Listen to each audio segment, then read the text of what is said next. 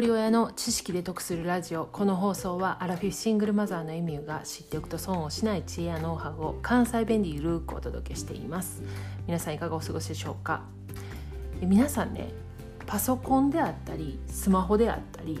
そういった中に入ってるデータ管理ってどういうふうにされてますか？今日私が使っている外付けのハードディスクがぶっ壊れてしまったんですね。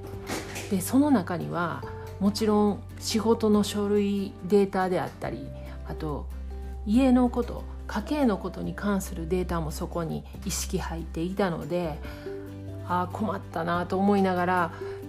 ネットでいろいろリサーチしてみました。でこうやってパソコンとか、まあ、外付けハードディスクもそうなんですけども急にね壊れてしまう可能性があるんですよね。でもちろんそのためにいろいろバックアップとか方法があるんですけれども、まあ、もしそれをやってなくて壊れてしまったらもう仕方がないですよね。そこでこうどうのこうの言ったところで前に進まないのでまず最初に何をするか。その壊れたパソコンであったり外付けハードディスクをむやみに触ったり電源をつけたりしないっていうことなんですね。でこの壊れてしまった時に、まあ、最終的にねそのプロの業者に頼んで復旧作業をしてもらうことになった時にその前にね自分でああでもないこうでもないって言って触りすぎることでそのデータが消えてしまう可能性があるんですね。そうなってくるとプロに依頼してももう復旧もできないような状態になってしまいます。なので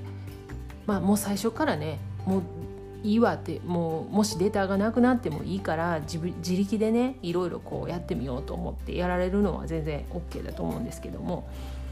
どうしてもその復旧したい中のデータを残したいのであればもう触らずにあのプロに依頼するっていう方向で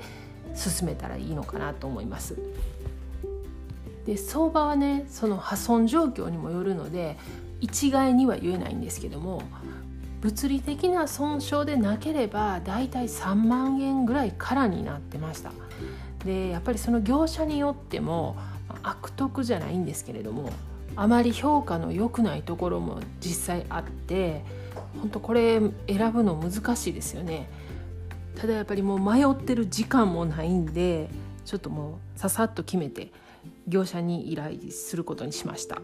でこの後なんですけれどももうハードディスクをね2本立てにしてデータを保管するっていうこととあとクラウドもちょっと使っていかないといけないかなと思っています。一番ね考えるのはやっぱり ID とかパスワードの管理ですよね。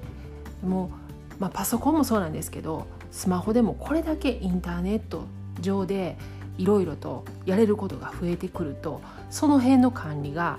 難しくなる。で今も金融関係はね2段階認証になってると思うんですけどもそれ以外のところで ID パスワードが必要になってくるとこたくさんあるんでもういちいち覚えてられないしまた全部同じにするっていうのも危険なのでそれを管理する方法っていうのに一番ちょっと迷いますね。パソコンのオフラインで管理してたりとかあとクラウドで管理してたりもう紙に書くねんっていう人も様々やと思うんですけれどもなんかこういう方法があるよとかこういう方法がいいと思うっていうのがありましたらコメント欄でお待ちしております。本当忙しい時に限ってこういうトラブルっても重なりますよね。明日明後日には以前お話しした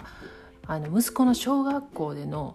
プレゼン企画がありますんでそれのための資料作りもまだ完了してません。そんな中でのこのハードディスクの破損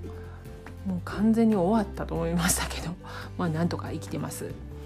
では最後までお聴きいただきありがとうございました。今日も笑顔で。